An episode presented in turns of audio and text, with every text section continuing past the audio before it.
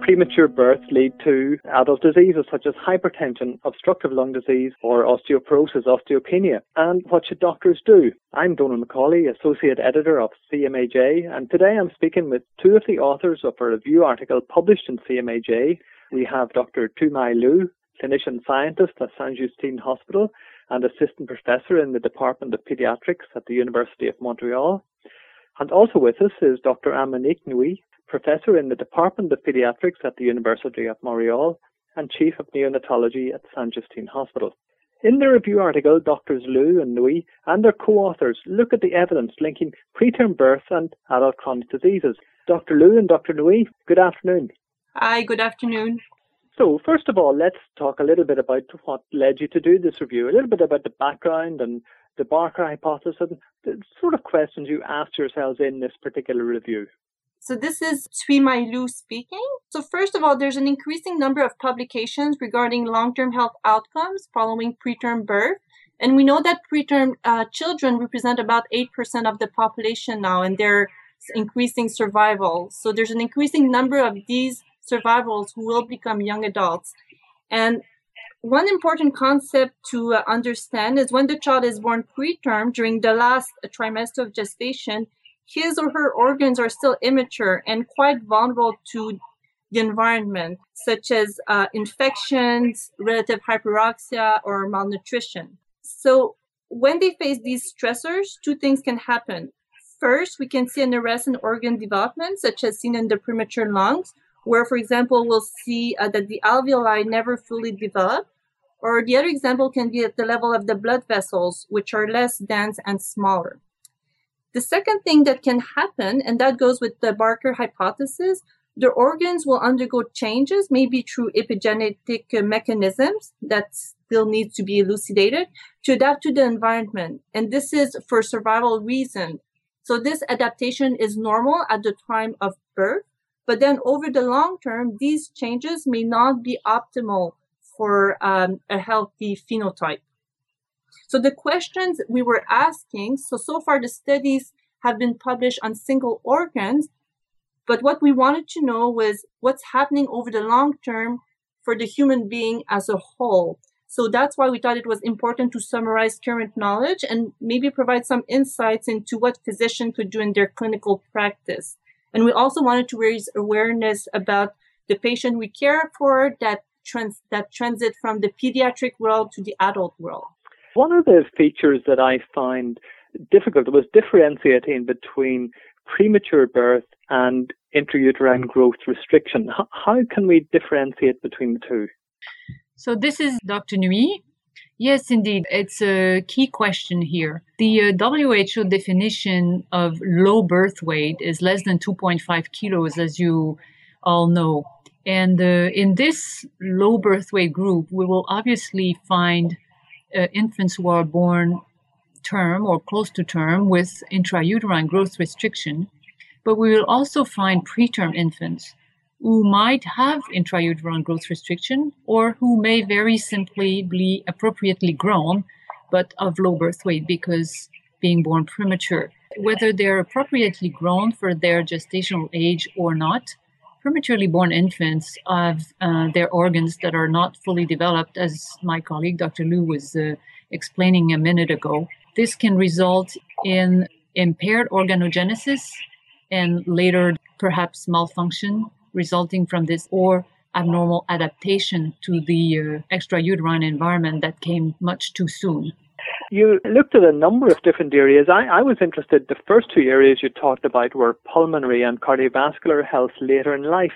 Perhaps you could just give us an overview of your findings about how being born premature can affect pulmonary and cardiovascular health. So overall, what we see at the pulmonary levels are mostly symptoms of significant airway obstructions that are similar to, but not exactly like asthma and COPD. And at the cardiovascular level, this is Anne-Monique Nuyt, we see changes at the level of the small vessels. Uh, the large vessels uh, are probably stiffer and also at the level of the heart, which has a recent publication showed it had a different uh, shape a little shorter and a little thicker as pertained to the left ventricle. But importantly, what all studies have reported is that there's a significantly higher blood pressure, and some rarer studies are uh, showing also increased incidence of formally diagnosed hypertension because we are dealing here with a population of still relatively young adults because we are studying uh, survivors of extreme preterm birth. And uh, by definition, they are not in their 60s yet. The first generation is probably between 30 and 40. So we are probably not yet facing the uh, the majority of the cardiovascular consequences these individuals might have, but to already have significantly increased uh, numbers of blood pressure is, I think, very clinically uh, relevant and deserve our attention. Speaking of blood pressure, you mentioned women who were born very premature and then they go on to become pregnant. They, they have risks themselves, I believe. Yes, indeed. So that was uh, one of the way we found to try to have a better idea on whether prematurely born individuals, and subjects, could have higher incidence of metabolic syndrome related um, diseases such as hypertension and diabetes. As I just said, we have a relatively young population. And we also know that pregnancy is an open window to a woman's future cardiovascular and metabolic health. So we therefore logically ask the question well, are these women born prematurely now having pregnancies? Are they at higher risk of preeclampsia, gestational hypertension, and diabetes, gestational diabetes?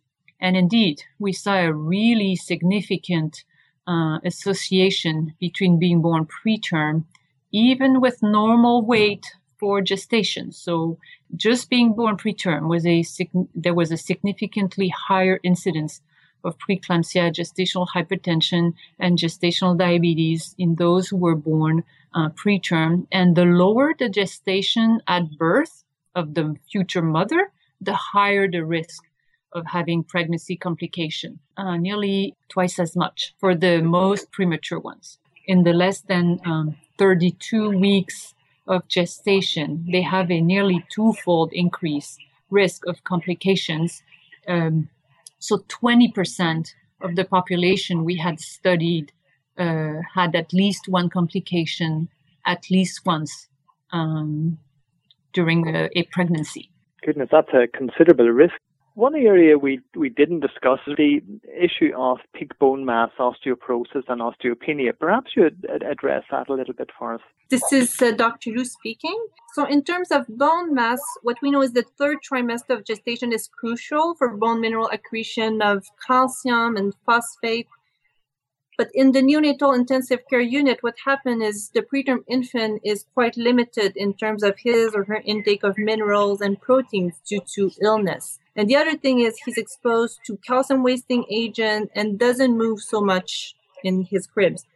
So we used to think that they were able to catch up uh, with bone density, but what we see now um, are some studies that have reported presence of osteopenia as early as in young adults who are about in their 20s. We do not know yet if uh, this will translate into higher risk of fracture later in life because they're still too young, but it's sure something we should keep in mind and continue to study and to look for. But at this stage, this is Dr. Nuyt, the uh, bone mass issue is an important issue for researchers to look at but we are not yet at the level of being able to make uh, clinical recommendations regarding particular surveillance of bone mass or recommended intake of calcium and vitamin D, for example. We are not there yet. You mentioned that this population that we've been following through these cohorts are relatively young and that perhaps it will be later in life when we begin to identify greater problems. You do mention a link between metabolic syndrome and preterm birth, and that also manifests in, in middle age. Perhaps you'd mention a little bit about metabolic syndrome. So far, what we've seen is uh, that young adults born preterm have a greater risk of certain components of the metabolic syndrome. So they have higher blood pressure, decreased insulin uh, sensitivity, and also higher LDL. But what we don't find is abdominal uh, obesity. It's not something we observe among young adults born preterm. In terms of diabetes, we do not see it yet, but it's very possible that our patients are still too young for us to see an increased prevalence of diabetes. And also in terms of the metabolic syndrome, what we believe, but it needs to be further investigated, is that maybe preterm adults, even if they have normal BMI, actually have abnormal distribution of the fat, and maybe they have also decreased lean body mass, which could contribute to their higher risk of the metabolic syndrome and later on diabetes. But these are uh, hypotheses and studies clearly demonstrating this uh, different body mass distribution. The studies are not out yet. I think the um, first message we would like our colleague taking care of older patients, as we are both pediatricians, is in their history uh, not to forget to ask their patients about birth weight and maybe ideally gestational age. The second uh, thing that would be important to look for are chronic respiratory problems. That's probably the most frequent symptoms uh, these patients have. Then I think their blood pressure needs to be followed. For young women, I think it's very important that a special awareness be present when their pregnancies are followed. And um, also, if there's any other risk factors for type 2 diabetes or any type of insulin resistance, that would also be something that could be followed. However, in the current state of knowledge, it doesn't allow us to recommend systemic glucose tolerance test or diagnosis testing of insulin resistance in young adults otherwise healthy. Nevertheless, if this could be kept in mind of the treating physicians, I think we would be serving this population a little better. So, lung problems, pregnancy follow up, blood pressure, and perhaps as well insulin resistance. One very important element that I would like to add here for our uh, colleagues taking care of these uh, young adults is that healthy health habits um, are probably extremely important. And one would easily imagine that smoking in these patients who probably have still abnormal lungs following their preterm birth is really, really not a good idea. You mentioned earlier that about 8% of births are preterm. And then you mentioned a number of areas that physicians should follow up. This seems a really major challenge. How do you think that can be done? First thing is really raise awareness what I see with family physicians who rotate through their pediatric rotation, they don't even think sometimes to ask about neonatal history if the child is past eight years old. It's such an important piece of information to get.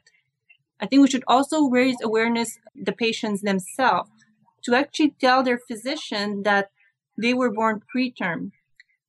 So this is the first step, really raise awareness. Now we are too early in this area of research to make clear recommendations about which frequency you should do pulmonary function testing, for example, or how often should you screen for glucose intolerance.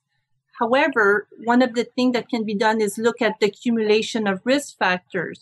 And if, for example, a, a young adult happens to be um, overweight and have preterm birth, maybe it might be a good idea to check for the metabolic syndrome earlier than later.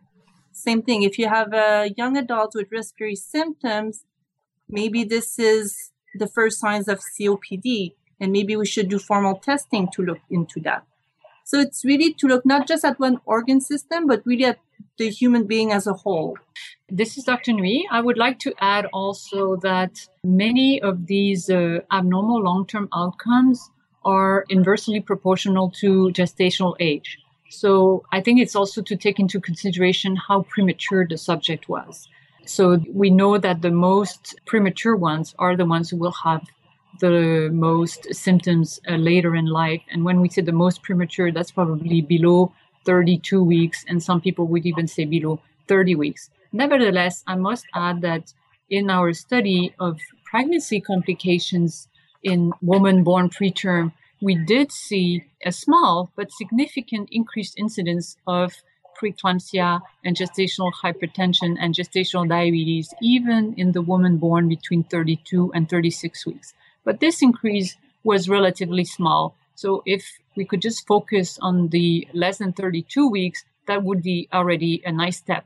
And these do not represent 10% of the population. They probably represent closer to 1.5 to 2% of the population.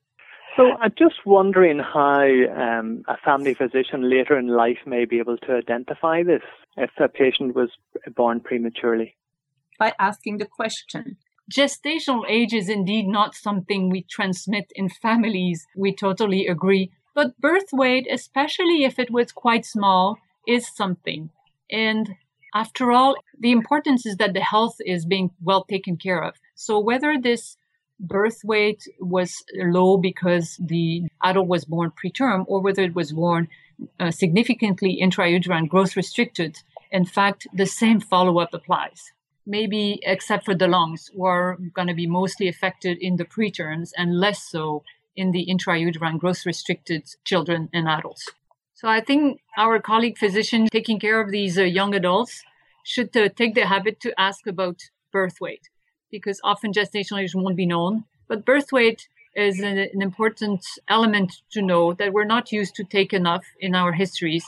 And we know that low birth weight, whether it's associated with intrauterine growth restriction or preterm birth, we lead uh, lo- later in life to increased risk of hypertension and pregnancy complications, and especially for the preterm ones, uh, chronic long uh, respiratory problems. Thank you very much. I've been speaking to Dr. Thuy Mai Luu and Dr. Anne-Monique Nuyt. To read the review article in full, they co-authored visit cmaj.ca.